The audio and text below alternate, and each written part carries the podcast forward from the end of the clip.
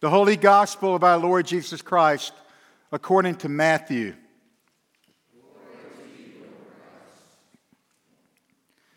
From that time on, Jesus began to explain to his disciples that he must go to Jerusalem and suffer many things at the hands of the elders, chief priests, and teachers of the law, and that he must be killed and on the third day be raised to life.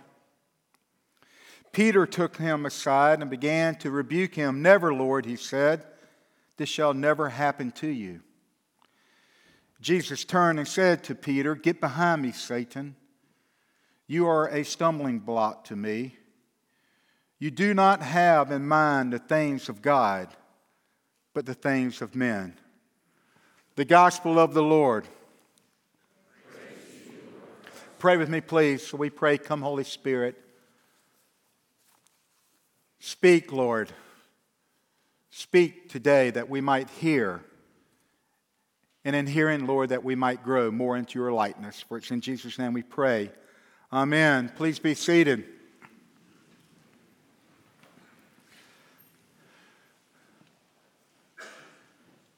For those of you that are visiting, let me just share with you what we're doing, where we are. We're in the midst of a series, a sermon series we're looking at the uh, very character, nature of God, the fruit of the Spirit, as Paul writes in Galatians in chapter 5. We're considering how God wants to grow us and how he wants to transform us. Just like Paul writes in 2 Corinthians 3.18 that we are to be transformed from one degree of glory to another. And this is through the Spirit the Spirit of God who comes to live within us when we accept Jesus Christ. The Holy Spirit comes to live and abide in us. And, and, and so, what God wants to do, He wants to manifest His, His character in and through His body, each one of us. And He does that by, by revealing to the world His character of love and joy and peace and patience and kindness and goodness and gentleness and faithfulness and self control. So that when the world sees us, they see Him through His nature. And we are considering how God does this.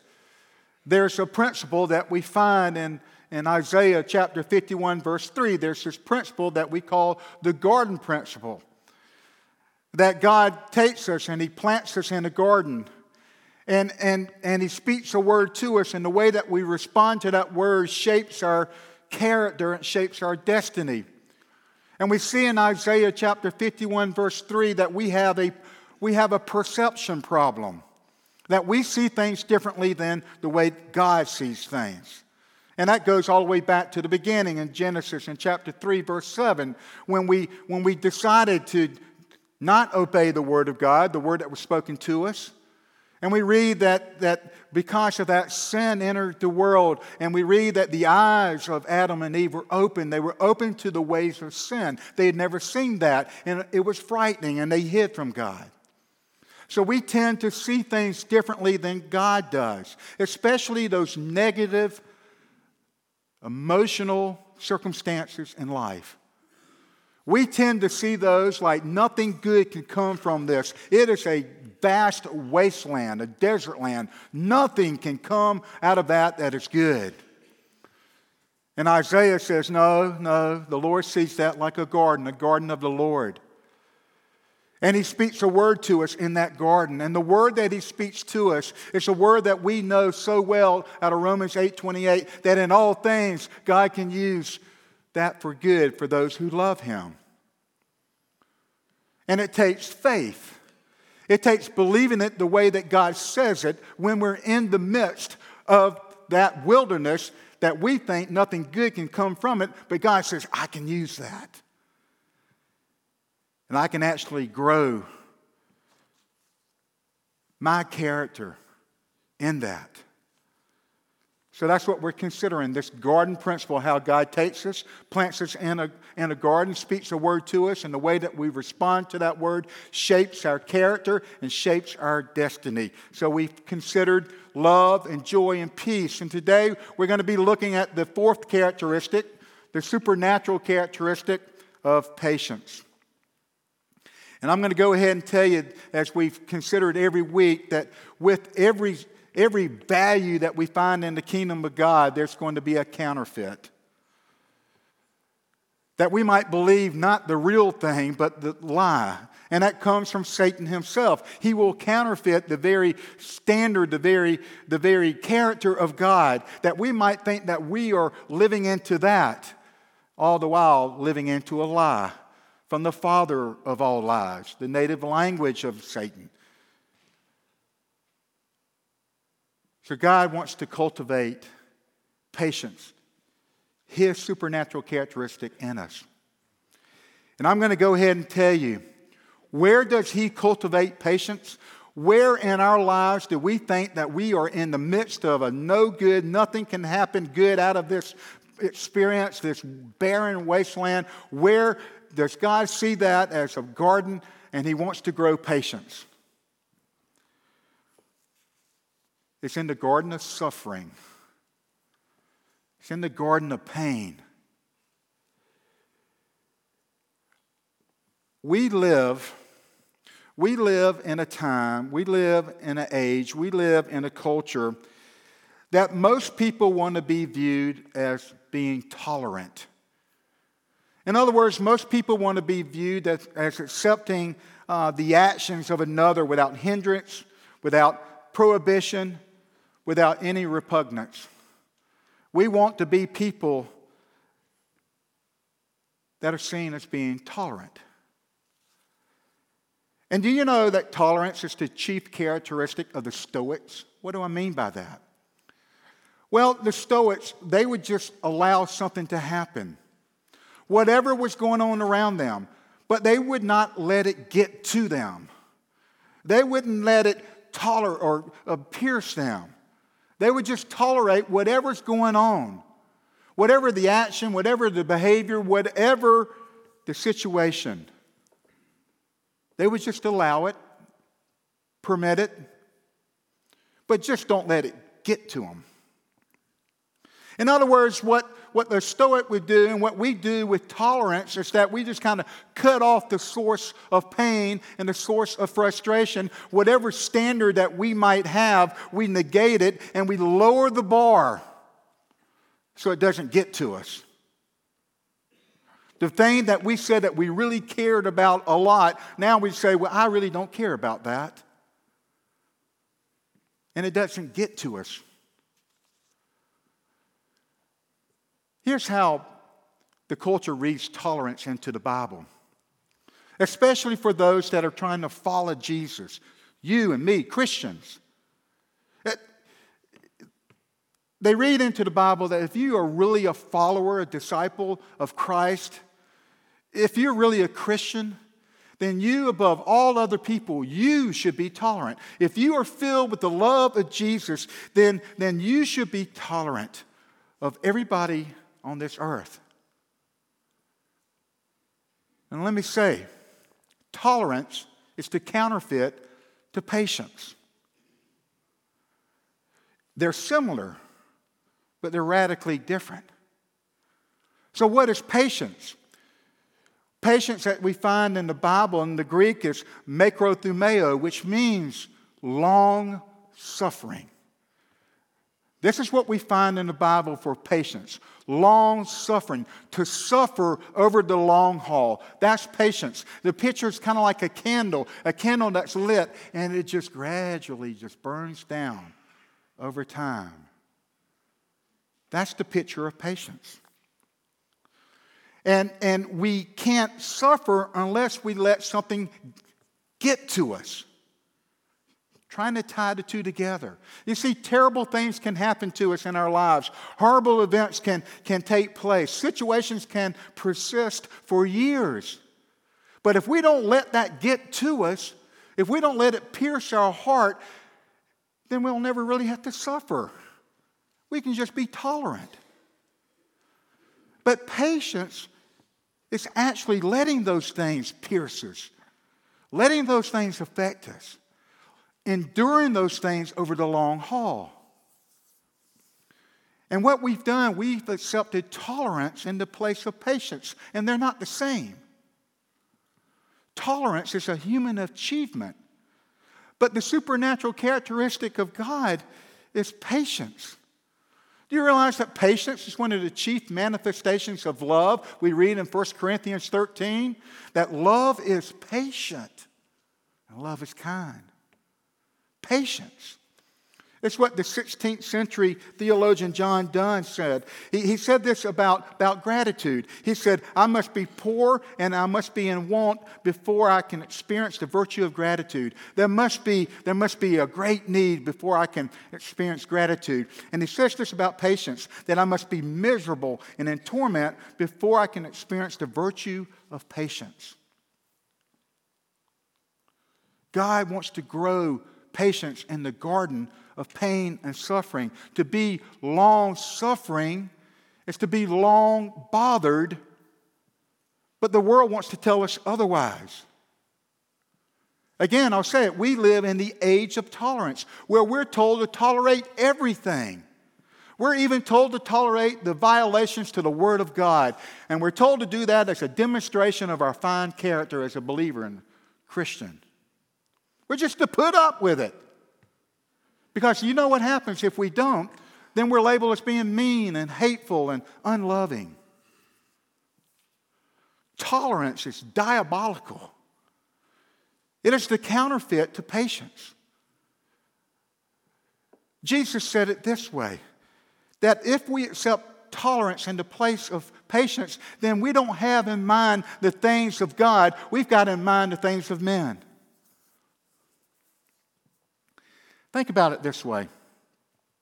Maybe you've got a friend, maybe you've got a family member, maybe they've been on a journey and they have rejected Jesus Christ as Lord and Savior. They have rejected this new life in Christ, they've rejected forgiveness, they've rejected salvation. Everything about God, they've just turned their backs. And the world says to us about that person that we love just be tolerant, just put up with him. Don't let it get to you. But patience, patience says, let it get to you. Let it affect your heart. Let it penetrate. You see, God calls us to be patient and not tolerant because you see, tolerance removes from us compassion because it cuts off caring. Whatever, I got mine, you do whatever you want to do. But yet, in patience, if we see a person walking a path of destruction, we let it get to us.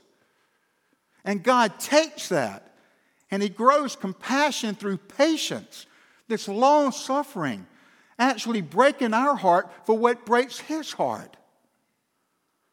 But if we don't ever let it get to us, it'll never happen. God grows patience in the garden of suffering. And no one is without pain and suffering. We know that. We come today, we get dressed up, we all look good, we got life together. But deep down, there's pain and there's suffering. We know the heartache. We know the ordinary stuff of life that brings pain and suffering. Trouble comes. Jesus promised that in John 16 33. In this world, you're going to have trouble. But don't just tolerate the trouble, don't waste the pain. Let me use that. Let me grow my patience. Patience is an achievement, a human achievement. It's like the decision that the Stoics make that we cut ourselves off from the source of pain to lower the standards so that it doesn't get to me. We reduce the standards to a bare minimum. And, and, and we say then, well, who am I to say anything to you? You've got your path, I got my path. Even though we might be convinced that the path that a loved one is on is a path of destruction. Even though we might be convinced that we see people making decisions that, that bring destruction to their life, we, we just say, if I'm tolerant, then it doesn't get to me. But it's different if we're patient. Because again, patience gets to us over the long haul, long suffering. And, and, and, and God grows patience in the garden of suffering. And again, none of us is exempt from suffering. It's in those places, it's in those wastelands, in that pain, in that suffering. God is saying, Hear this, here's His word. He's speaking a word to us in this garden. I'm giving you my best.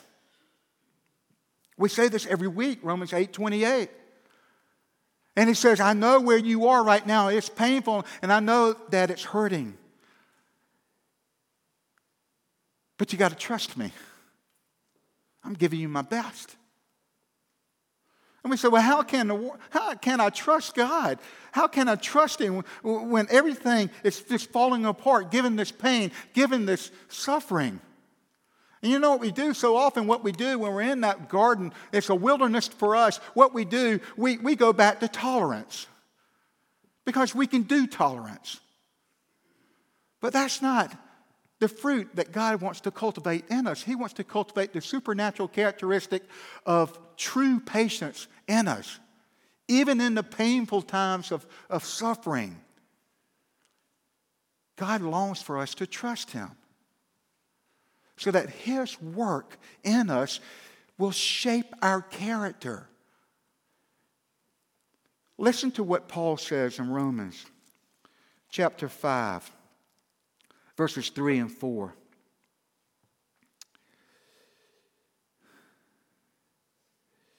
We rejoice in our sufferings because we know that suffering produces perseverance. And perseverance produces character. And character produces hope.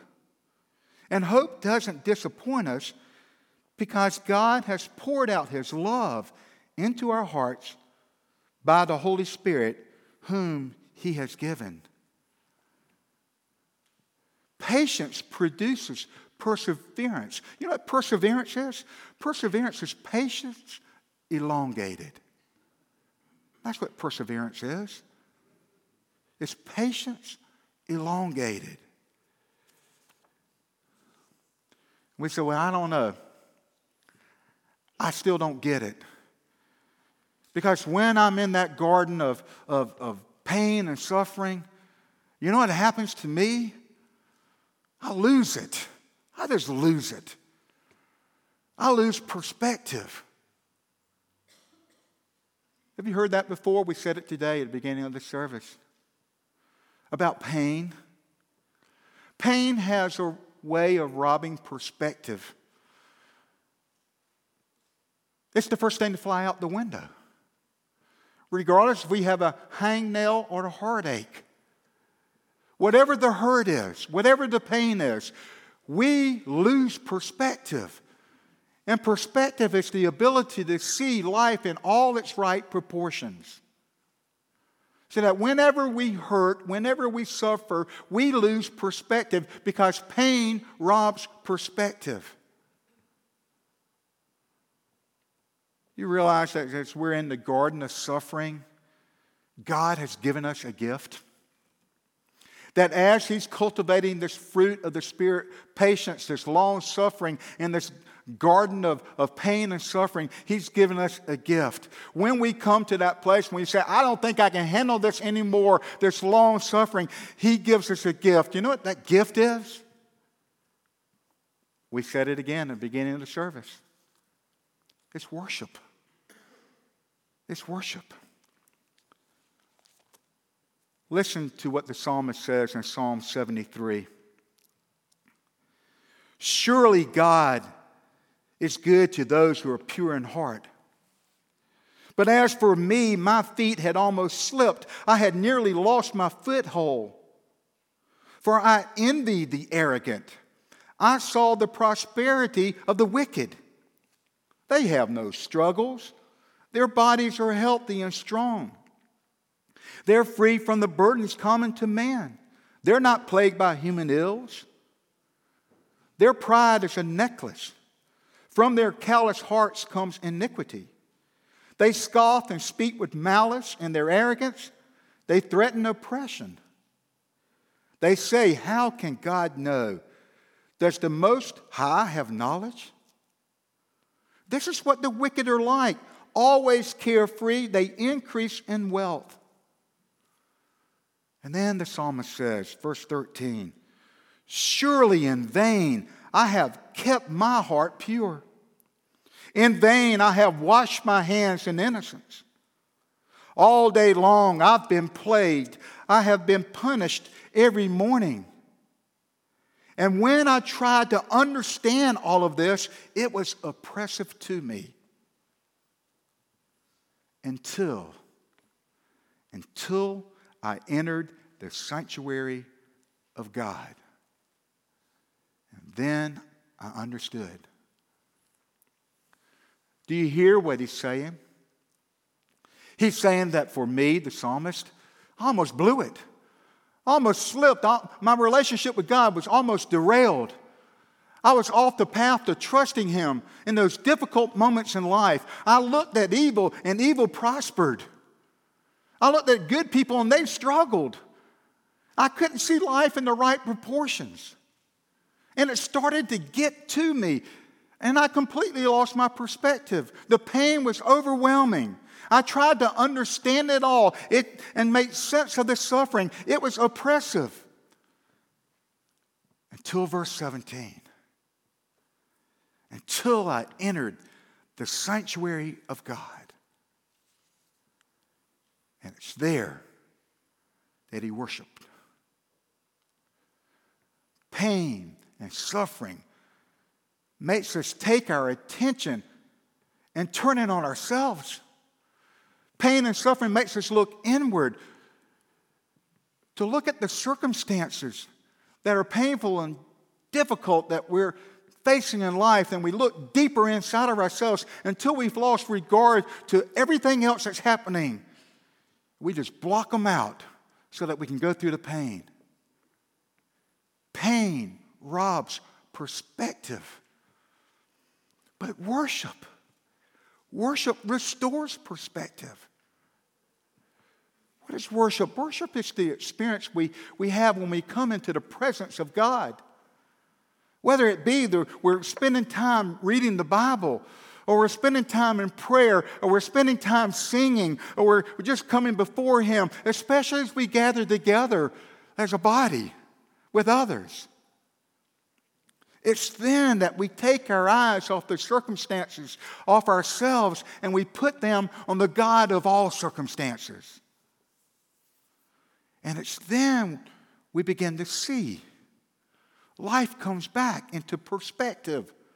We remember the goodness of the Lord. We remember the power of God. We remember the love of God. We remember His forgiveness. We remember the fact that He is at work even during this time, that He is faithful. We remember we have a hope and a future with Him. Doesn't take away the pain, it doesn't take away the circumstance. But worship restores the perspective so that as we are long suffering, we can keep going, we can persevere. God grows patience in the garden of suffering, and He gives us worship as a way to press in, to press on, to persevere. But here's what we do in our pain, in our suffering, you know what we do? We stop coming. We stop coming to church. The greatest gift that God gives us to not lose perspective, that we can go on further, we actually remove that gift from our lives. We stop having quiet times with the Lord. We stop praying. It's just the opposite of what we need. Do you realize sometimes that as we struggle in that place of pain and suffering, do you realize it may be all that we can do just to drive the car and park and walk into those doors and just sit down? It may be all that we can do.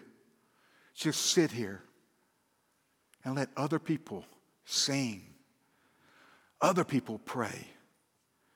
It's just our best just to be here. And you know what I say to that? That's okay. Because he sees the worship of others. you and me, that carries each other until we can enter in just as well. There's no greater illustration of this than the cross.